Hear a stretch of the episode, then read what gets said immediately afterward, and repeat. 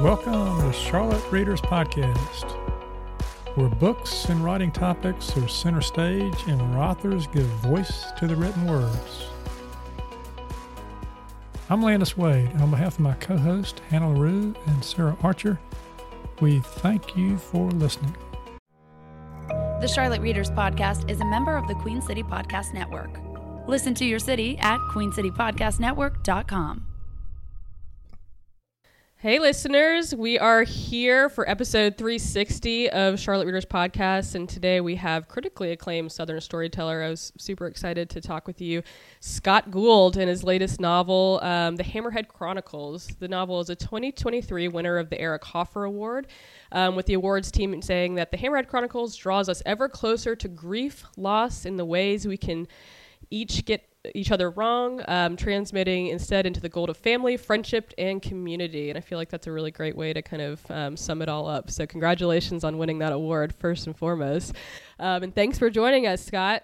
Hey, it's good to be here. Good to be here. Thanks. Thanks for that intro. Um, yeah, and it's that that it's funny that people say things about this book and but they forget to say that it's it's actually kind of funny or it's supposed to be funny you know yeah. so, i was just saying before we hopped on here i was i was telling him i'm like this is such a great uh, book because you have all of these kind of darker themes inside of the story um, but it's funny. And you can kind of and listeners you guys are going to definitely hear that with how he speaks. Oh okay. I, I, can tell that you're you've got some funny um, I, I, like to have a good time you know. You do? You're a fun guy That's right. You're a fun guy. Yeah, I'm um, fun. I'm fun. you are fun. I can tell. Um, no, and I think that's great. That's one of my favorite kinds of novels to read, especially Southern fiction. I think you know, especially now, a lot of um, Southern novels. They're because it is a we have a dark past, and there's yeah. darker themes and stories that are being told. And I think having that kind of humorous undertone to it is kind of a great way to. It's probably more fun for you to write. Yeah, it, it is, and and that's not to diminish the, the darker side of things, and and and yeah. but humor, you know, uh, humor is a way of another way of examining, you know, what might not be going well in a, in the world you build right. in in right. a novel. So, yeah, I, and I wanted to have a good time writing this book, uh, you know, which is why I. Um, did things like you know try had multiple narrators. You know, I I said from the beginning. I said, you know, I want to write a book that's got a lot of different voices in it.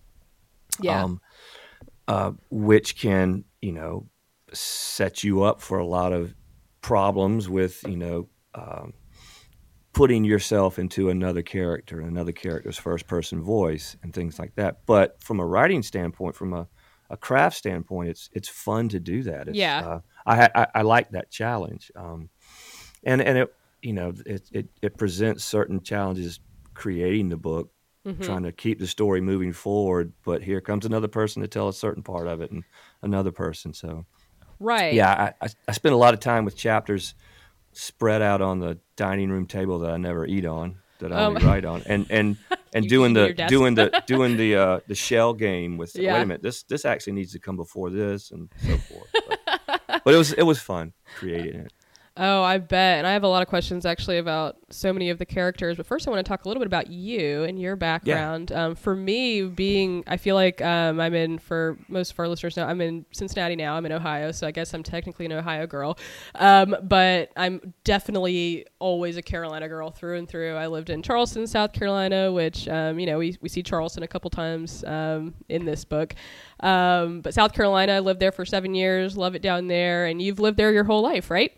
Oh yeah, born and raised. Um, uh, I've constantly moved around the state. My my dad okay. was a was a forester, and he worked for the state, so he got moved all over the place. Um, we eventually landed in the middle of the state. I grew up in the Low Country, uh, down near the coast, down near Charleston. Okay, not, not, not too far. So my, you know, all those uh, let's say quote unquote formative years were in the low country. And I love that. And that's where I, I consider myself sort of a, okay. The, the low country's in the blood, let's say. Uh-huh. You know? I like that. I like that. That's a yeah. and then, uh, uh, well, I mean, I, I, uh, the first the first book I had out was a collection of stories, all mm-hmm. set in the Low Country in the 1970s. So um, that's that's not that they were autobiographical or anything, you know, uh, but uh, um, but I moved I moved further up into the Midlands, and then Okay. I, have been in the, I've been in the upstate here for years and years. So yeah, What- South Carolina's home. Okay, what part of the Low Country were you in? What? Um, A little town called Kingstree. Um, yeah, yeah. You know where that is? yeah, I do. it's I've never been there, but I've heard that town name before. barbecue. Best barbecue ever. Heard it here first. What are Heard what are some good first. spots in King Brown's Street? Barbecue. There is Okay. one spot. Brown's what? Barbecue. You know, Don't let anybody tell you different. You know, Oh my Brown's gosh. Barbecue. Okay, Brown's Barbecue. I'm making a mental note of that. I miss the barbecue of the South so much. You have no idea. Oh. Um, it's just a different level of good. Oh, it's it's it's it's addictive. It's It, addictive. it really is. It's like barbecue sauce. Oh, it's just, oh my God. I'm like mouth watering right now. Anyway, what part of uh, the middle state do you live in now? Are you up towards Greenville? well, I'm I'm in the upstate now. I'm in Greenville. Oh, I've been okay, I've been in yeah. Greenville for for years. I've been teaching at the Governor's School for the Arts here Yeah. um, for 20 years. Um, Awesome. Yeah, so I, so this has been home. I've seen the the changes Greenville's gone through. So it's a it's a great place to live. Yeah. It was a great place to raise kids, um, and uh, and now it's a great place for grandkids to come visit. So Oh my gosh, I've Yeah. heard it's beautiful. I've never been there either. So what Uh, what do you think um, kept you in South Carolina? No, you know, I, I don't know. I mean, I, I, I love to travel and I love to get out of of South Carolina, but I I don't. I've never really um, felt the need to chase anything down elsewhere. Um, you know, I I've often thought about it because there've been times in my life where there was nothing really holding me here. I could, you know, Mhm. job wise or, or, or relationship wise or so forth. I could I could. I mean, I had the opportunity, but you know, for all of its um, faults, of of which there are many uh, in South Carolina, um, I, I love it. It's it's it's. I growing up as the son of a forester, I got I, I saw the state. I saw the green part of the state a lot. I saw I saw how beautiful the state is. You know, you know the Low Country, Hannah, Yeah. with the slow moving Mhm. dark rivers and the cypress trees and the cypress knees, and then you I'm I'm right at the foot of the mountains. So, I mean, you got all that in one state. Um, yeah, But you know, like I said, there's uh, South Carolina has its issues, but I don't know. I guess I just uh, I, I guess I'm stuck here, huh? I don't know. I don't know. I it's a good place to get stuck, though. I would say for the most part, you know. The, the anchor is the anchor is covered up with a lot of pluff mud, you know. I can't. I can't. I can't pull the anchor out. and I'm sure there's a ton of um, writing inspiration, which you know I I feel like I'm sure it's how has that kind of influenced you Oh, and your writing over the years, just your stories and all of that. Listen, when you live in the when you live in the South, I just just yeah, you just got to walk down the street and there's Yeah. stories. Uh, I'm, I, I I tell my students that, and I, and I try to try to practice what I preach is that you know you're an observer of the world and and and the world's going to lay enough material in your lap to write a hundred novels. You just have to you have to be disciplined enough to say that's a good story that I can combine with that, and you start putting a world together of a novel and and um, but yeah, yeah, it's uh, uh, I I feel like there's something about the the place, the setting, and the and the characters that just seem to like spring up like weeds sometimes that Yeah. you can just you can just say I, I want to write about that guy. Right. Like I was, I was, I was walking the dog this morning, and a guy came by on a moped in a bathrobe, and I'm not sure there was much else, and the bathrobe was just flowing out behind him like a Superman cape, wow, and that's he- and- awesome. and he and I thought, how do you use that? I don't know how you use that in a story, but there's a story there, right? So so you just you, you get your little notebook and you put you write down guy on moped in bathrobe Flowing. fly- flowing yeah and you just leave it there and it's going to come up sometime some somewhere that's going to come up oh gonna- my gosh, I love it. Thank you for sharing that. I love that story. but but you know but the thing is, is you know if you're not a writer hmm you you just say what in the world was that And then you, You go know. on with your day, right? they're going there. But if you're a writer, you go, there's there's a story there. What's that guy's backstory? What put him on that moped that Yeah. time of morning? This was like seven o'clock in the morning with a bathrobe. well, where was he going? Where did he come from, and where where's he going? There's Right. your story. There's your there's your story right there. That that's that. Now you get to lie about the truth. Now you get to Live. Now you- I like that you- a lot. Well, that's what I, I you know, uh, one of our mantras here uh, when I'm talking to students are and and is, you know, that old cliche, write what you know. yes, Right, I do. I tell them write write what you know well enough to lie about. So Ooh. Take something you've seen and you know, and then start telling lies, and that's how you write. That's how you fiction begins. At least I think so. Listen, I don't know what I'm talking about. For all things Charlotte Readers Podcast, check out charlottereaderspodcast.com. You can find a list of all episodes, an alphabetical guest list with links, detailed show notes for each episode, a community blog, and more. We'd love to have you visit. So I'm going to circle back to kind of what we were talking about, or what you mentioned about having so many different characters in the Hammerhead Chronicles, which, um, Yeah. you know, again, everybody, this is like such a great book. It's kind of the story. Um, there's a lot of stories in one novel. I think is a way to that I'd put it. Um, we have the main character to me is definitely Claude. He is a Right. very deeply troubled man who you know kind of struggles with covering up a lot of his feelings and problems with alcohol um, and just various different things. He is getting divorced um, from his wife of many years, Peg, who is, um, well, she's dead. So I don't think that gives too much away. You know, it's at the very But she is one of the narrators. She is, she is, which that is one of my favorite parts. I loved how you did that. But um but yeah, so Claude and his he has kind of an eccentric group of people that he interacts with on a daily basis. Um, you know, we've got two uh, twin gay booksellers in town who are also racist. Um, we've got Claude's kind of makeshift chauffeur driver who is um, a black man with an afro named Samuel, and he kind of drives Claude around um, when he can't drive anymore because he's been drinking too much Jim Beam Yeah, and and they're, PBR. they're best buds. You know, they're Best best, friends. They, they're colleagues. Yeah, they, good- teaching colleagues. so, Yeah. yeah. Yep.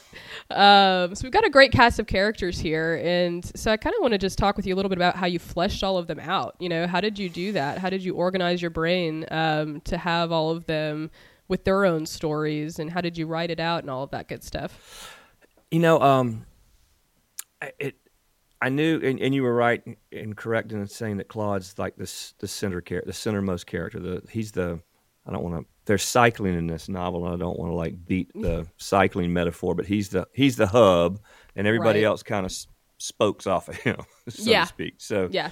Um, so you know, what what I did was I said, what is Claude's on this journey? He's he's he starts to cycle uh, because he wants to get better. He wants to. His body's starting to break down, and his life's starting to break down, and he thinks that cycling is going to help that. Mm-hmm. Um, then uh, what I do is is I say, okay, I've got this basic premise that Claude's on that that journey. How can I complicate that journey, or how can I aid that journey? So Mm-hmm. you you populate the world around him, and that's when you bring in his best friend Samuel, and you know Samuel's. But you know, then you want to complicate Samuel's life. You know, so he's he's got a beef with the the gay racist bookstore owners. Um, so there's trouble there because you know what's what's the cliche? Oh, the only trouble is interesting. So you you you try to create some trouble.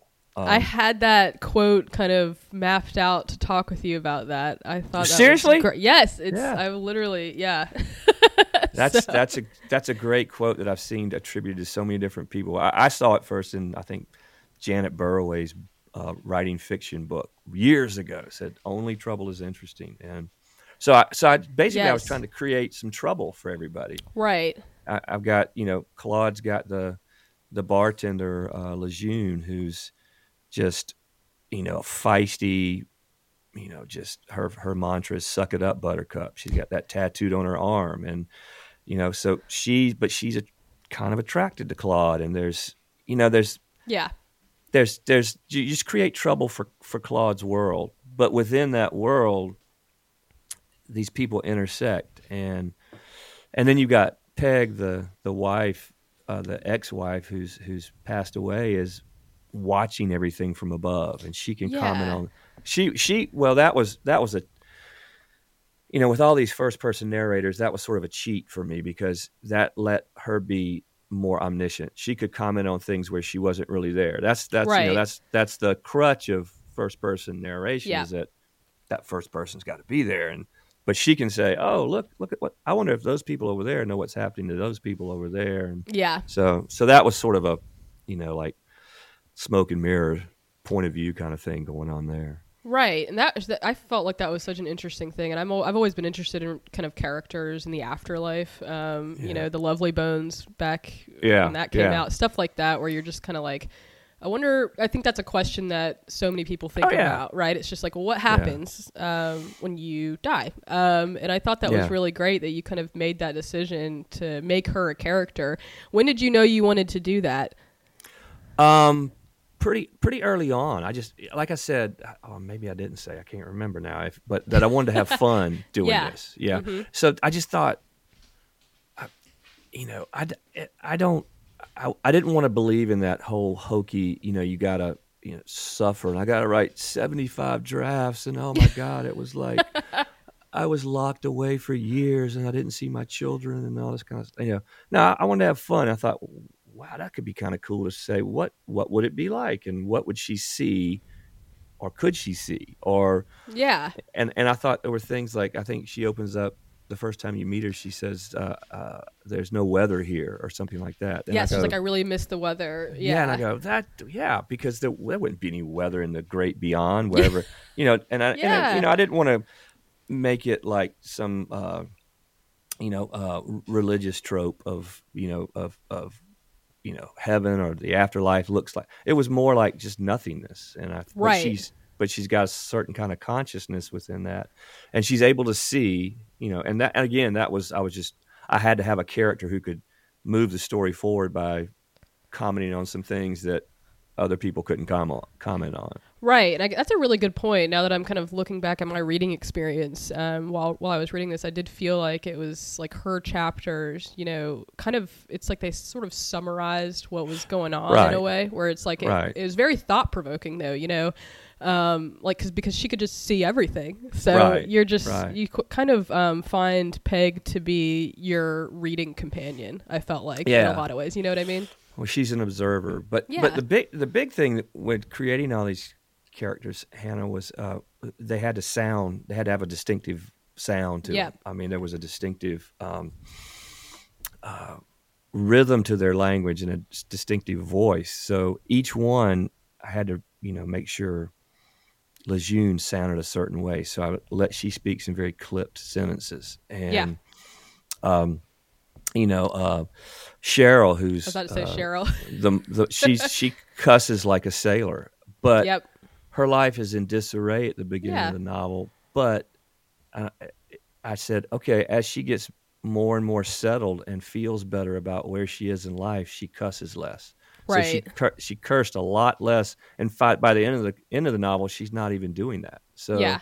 I was toning that down. And but uh, but I would do tricks like uh, each each I, I wrote these chapters in succession. I didn't go and write all of Claude and all of Lejeune and all. I okay. I yeah. wrote them one at a time, but each one I had a a separate soundtrack for musical soundtrack. So so I would put on their theme music as I was writing them. So Lejeune was like Southern rock, man. I was like Lynyrd Skynyrd, 38 Special, Blackfoot.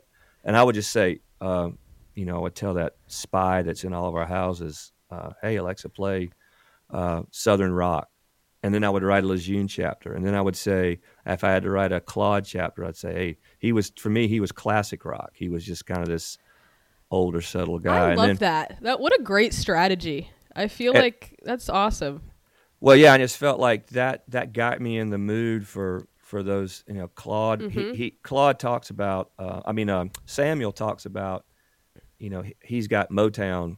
Yeah. Cassettes in his car all the time, so I put on the Motown and uh, uh Peg, who's up in the great beyond. Mm-hmm. I just I would say, hey, put on that stuff you hear when you're at the spa getting a massage. You know, it was like that ambiance music. Yeah, just like, yeah, like it was like Ooh. ethereal stuff. Uh-huh. So, um, so that yeah, so I did that just to get my get my brain in the mood Yeah. to to write those characters, so they would have a specific sound to them. Um, I've never really written with music that much, but uh, I've been doing it more and more lately um, because a couple of friends of mine, like uh, writer friends, have done it for years, and they tell Mhm. me how it helps them. And man, it really helped out with this. With this, I'm one. gonna have to try that. I think that's really great. I, I mean, you know, music is so powerful, um, just in getting you in certain headspaces. So I feel like when you're Yeah. writing different characters like that, it has to be something that really moves you in the right direction. Um, which character do you feel like? I guess two questions about the characters. Um, but which which character do you feel like you had the most fun writing? Um, and do you feel like you based a lot of them on, you know, Moped Man with the flowing, like people you saw in the world, you know? Well, yeah, I, I really had a lot of fun with Lejeune, the bartender, Mhm. um, and I had a lot of fun with the Peg chapters, like you would uh, the the, Yeah. the Great Beyond chapters. Um, the, but Lejeune, I like listen. Uh, Picasso said all art is theft. Um, I, I steal from the world all the time, like the moped man. But so that bartender is totally based on a bartender I used to encounter on on my trips to occasional watering hole here in Greenville, and uh, and she she was um, uh, physically like the bartender I describe in in the book, just kind of just skinny and feisty and just you know just a ball of energy. And she would always say, you know, when somebody would come in and whine about, oh, give me another beer, i my life's terrible, she'd say, suck it up, Buttercup. so I stole that. I totally I stole love that. I had that, you know, like I said, tattooed on her arm. But but I did not remember. I could not remember any distinctive way her voice was. So that's Yeah. that was all. Then I began to build her story about you know how she got her name and all that kind of stuff. And but her voice was, uh, you know, that's the, the that's when the fictional part started coming in. Um, but uh, you know, uh, that that she was a lot of fun to play with because I I was writing. Uh, I wrote very clip sentence fragments. A lot of her a lot of her uh, narration is delivered in just real quick Yeah. sentence fragments because that matches her energy and you know and then when the copyright editor would get got this they they kept trying to put in make things complete sentences and I'd go no no no that's it's supposed that's not a mistake Yeah. it's supposed to be that way You Right. know, intentional. yeah. Um, but yeah, I had a blast doing her. Um, she was just, uh, you know, it's it's fun It's to fun. it's fun to make characters. I was having fun. I mean, I'm, Yeah. I'm not supposed to say that. People are supposed to think I suffered, so they'll go buy the book, right? Oh, he suffered. We have to buy his book, right? Is that how it works? But He's I, a starving artist. We need to help this yes. man out. help him out. No, I had I had fun doing this. Uh, it was yeah. the process was was was creatively it was it felt good to to make this thing Yeah, and you know, there's a lot of metaphors. I feel like uh, in this book, you know, like the bike, for example. Um, but let's talk Oh, about yeah. the title for a second, the Hammerhead Chronicles. How did you? Let's talk about what's a hammerhead. Tell us Okay. about this. um yes definitely not about sharks so right. um, but uh, when i first started cycling uh, I, and i cycle a lot uh, i used to cycle a lot more but i'm you know i still cycle some and uh, when i first started cycling the cyclists that were like the for lack of a better word kind of annoying how they would like run you off the road and make fun Yeah. of your inexperience and all that kind of stuff they were called hammerheads Mhm. you know, they say, "Oh, there goes the hammerheads." You know, they're the ones that would pass you on the mountain and go and go, "Oh, you'll never make it up here." Just so- bang their way. right. So, so that so it's a pejorative term for a cyclist, uh, Mhm. at least at least in this group that I was riding with, and so uh, you know, Claude encounters hammerheads in his cycling adventures in the book, and he kind of sort of wants to be one, but not really. You know, he wants to be able to, you know, metaphorically get to the top of the mountain, but he's not sure what that will do to him. He's not sure he wants to be that kind of person, that Right. guy. You know, so Mhm. so also just calling it uh, chronicles sort of like gave it this sort of it's going to be s- serialized feel like here's mm-hmm. a chapter from somebody, here's a chapter from somebody, but they're all sort of revolving around Claude. Yeah. So it becomes you know the, the chronicles of this. I guess Hammerhead wannabe. I was about to say Hammerhead wannabe. yeah, that was too long for the title though. The Hammerhead wannabe chronicles. Yeah, maybe the next one, the sequel. the follow, the sequel. I thought that was such a clever uh, title, especially as you go through the book and you actually experience the story. Story, you kind of go back and you're like, that makes complete sense. well, you know, it's funny. I, am a bad titler. I just I don't. Really? Um, titles change, and I always have a working title. I always have a title on it, mm-hmm. but I always doubt myself. And but this is this this was the title from the get go. Um, yeah. I mean, it, it it was the title the whole from the beginning of the first draft to till the book came out. You just knew it was calling to you. Yeah, I just it just felt good. It just felt yeah. Good, Well, I think it definitely like is perfect for this oh, story. thank you. Yeah. Thank We have a newsletter called Beyond 300, and we'd love to have you sign up. This is where we share what's coming on the podcast, provide helpful links, and keep you updated on the podcast and the hosts. You can sign up at charlottereaderspodcast.com or the websites of the hosts, landiswade.com, saraharcherwrites.com, or spellboundpublicrelations.com. And by the way, we won't spam you because that takes way too much time. Would you like to do a reading for us? Yeah, I, let me just do something really, really short, maybe. Um, sure.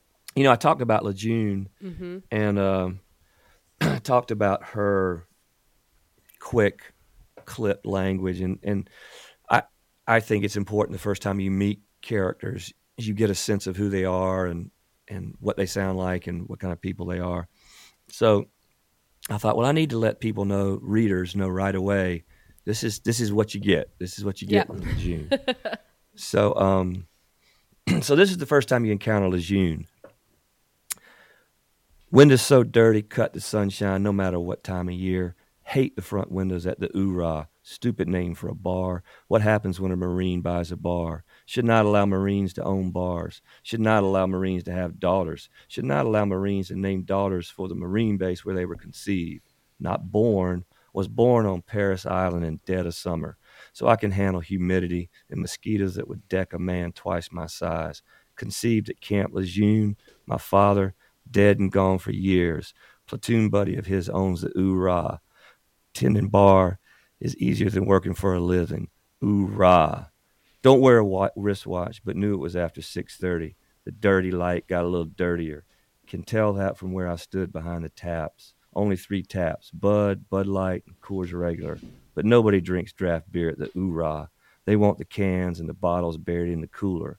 Like to see me sink my skinny arm in ice water to the armpit, fishing for PBR and Coors Light and Miller High Life. Don't wear sleeves, even in the winter. Got a tattoo down the backside of my right arm. Suck it up, Buttercup, it says. A thing my father always said. Funny. He died and left me a pair of dress blues, a marksmanship medal, and a phrase that bound, banged around in my head for years. Banging stopped when I moved the saying from my head to my arm. Green ink, fancy, old school cursive writing. Suck it up, Buttercup. I love the way you read that too. oh, thanks. Suck it up, Buttercup.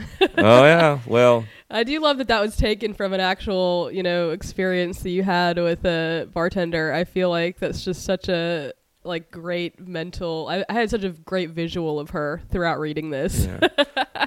well, you know, I, if I think if you write, you're always borrowing from the world, and yeah, even people who write, you know, dystopian sci-fi set in, you know, the year 3872. Mm-hmm they're still going to borrow from the real world when they describe a character or when they mm-hmm.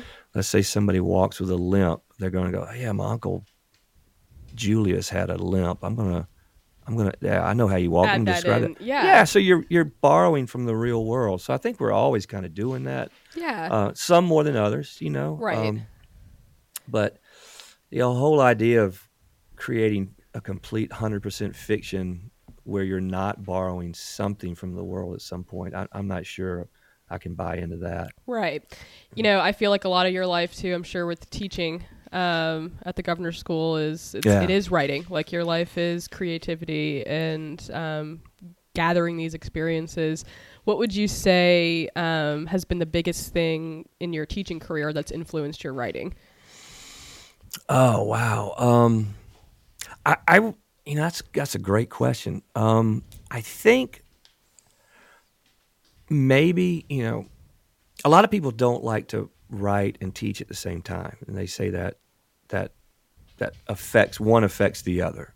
And Yep. but what I found is when I talk to students um, every day about being disciplined and that writing is the, the fine art of getting your butt in the chair and doing the work and this whole idea of muse whispering in your ear you know and inspiring you is, is kind of a fantasy. You've got to do the work and, and learn your craft. So talking to talking to them and pushing them to be disciplined then when i go home i go ah, boy i better i better do what i say. Yeah. you know so because i'm that was how hypocritical is that? So Yeah. so i i think talking to them about being disciplined has helped me be more disciplined.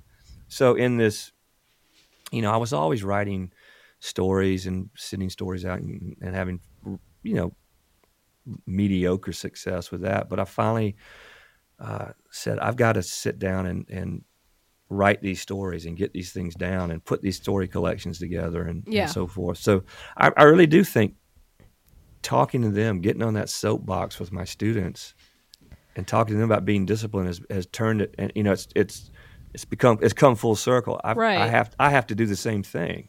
Right. So you kind of become your own teacher in that. Yeah. I mean, how could you stand in front of a, a, a bunch of students and and talk to them about you you have to be disciplined and then not not do it Yeah. yourself and Go call see your LeJune at the bar. yeah, yeah. Well, I mean, you can still go to see LeJune sometimes. You Just know? make sure you're writing while you're doing it. you it. have to have a break. you know, yeah. Oh, for sure.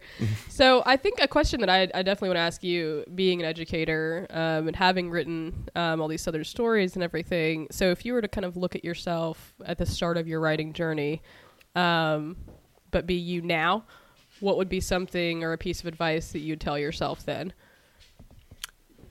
I there was a a big chunk of my life. Um, like, like I'm old, Hannah, right? You, uh, and and Guys, But- he's not old.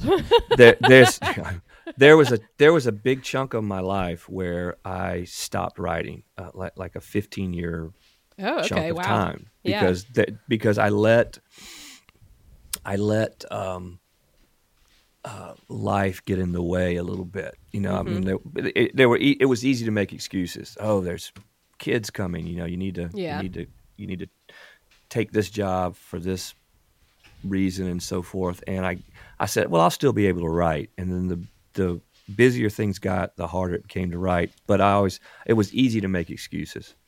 Um, if I could go back to the beginning of that 15 year break and tell myself, my younger self, don't listen to that voice. Keep writing. Keep on the keep on the path. Mm-hmm. You'll find a way to get it done. Don't don't get diverted from that path, um, because 15 years is a, a, a long time for a writer to. I mean, I was writing a story here or there, and I was doing a magazine piece here or there, but it wasn't like I said the disciplined Yeah. part of the writing and i wasn't teaching at that point i was i was in the ad business so Wow. yeah Different. yeah well i was Well, i started different, though, I out i started out writing writing ad copy, Ad copy, and and, mhm. and um, video scripts and commercials and radio Okay. commercials and tv commercials so i was telling little Very cool. 30 30 second and 60 second stories Yeah. right? Right. but I, I let myself say, well, I'm just I've you know I've been writing copy all day. I can't possibly write you know, Yeah. a, a piece of fiction. And if I could go back, I would tell myself, no, you you can figure this out. You can figure out a way to do this, and and keep writing your stories and keep writing your books. So Oh, I think that's great, and I think because I think um, you know time management is something, especially I've I've gotten that just having my daughter who just turned one. She's uh, it is hard, and it's easy Oh, to yeah. make excuses, you know, where you're like, oh, I'm just very tired at like six Exactly. p.m., um, which is okay sometimes, you know. But then other days, it's like I think creativity is kind of what pushes us forward in our life, and Um, I think that's a powerful piece of advice. I uh, wanted to. I'm going to close out with a quote uh, that I really love from this book. Um, and again, I feel like I could talk with you all day. Maybe I'll just keep you on here for that's been fun. Yeah, we could we could do a couple hours. I'm I'm good. I got nothing going on. Yeah. Six hour episode. um, but I loved this quote from the book um, from one of Claude's chapters, and it says, "There is a reason you decide not to open your eyes right away. You are not sure you're prepared to see the world." Um, I really loved that, and oh, I just wanted you. to tell you that I thought that that was really great, and it's something that you know at the end of I always kind of highlight as I read like little nuggets, golden nuggets I like to call them, just things that'll get you thinking. And I, I felt like this was a book that really gets you thinking about a lot of things, but also entertains, and um, I just really loved it. So I really appreciate you writing. Well, thank you, thank you for all the kind words. It, it's um, it's it, you know, uh, as a writer, the the best the best thing that can ever happen to you is for somebody that you've never met because you know we've we've we've emailed a couple times we've Yeah. never met for somebody Right. you've never met to say hey i read this thing you did and i really liked it and to, to point out a specific line is just uh it, Yeah. it, make- it makes my heart very warm thank Oh, you and you know it is funny that you said the the only trouble is interesting because that's in Yeah. my notes right here. It's in Peg's part where she's like, Claude used to say something that only that stuck with me even through all the sickness and dying and so forth. Only trouble is interesting. So Yep. I, it's funny that you said that because that really stuck out to me too. So I feel like actually that's probably the perfect quote to end this with is only trouble is interesting. So readers, writers, you know, create some trouble in your life and in turn your bo- your novel's life, but maybe not too much trouble. and and have some fun and have some fun. Yeah. right That's great. Well, thank you so much for coming Thanks, on. Hannah. And this It's has been, been really great. great. Um, Landis is going to kill me if I don't do my outro. I always do, It's which is also fitting for what you were talking about with music. Uh, so everybody just read on, write on, and rock on.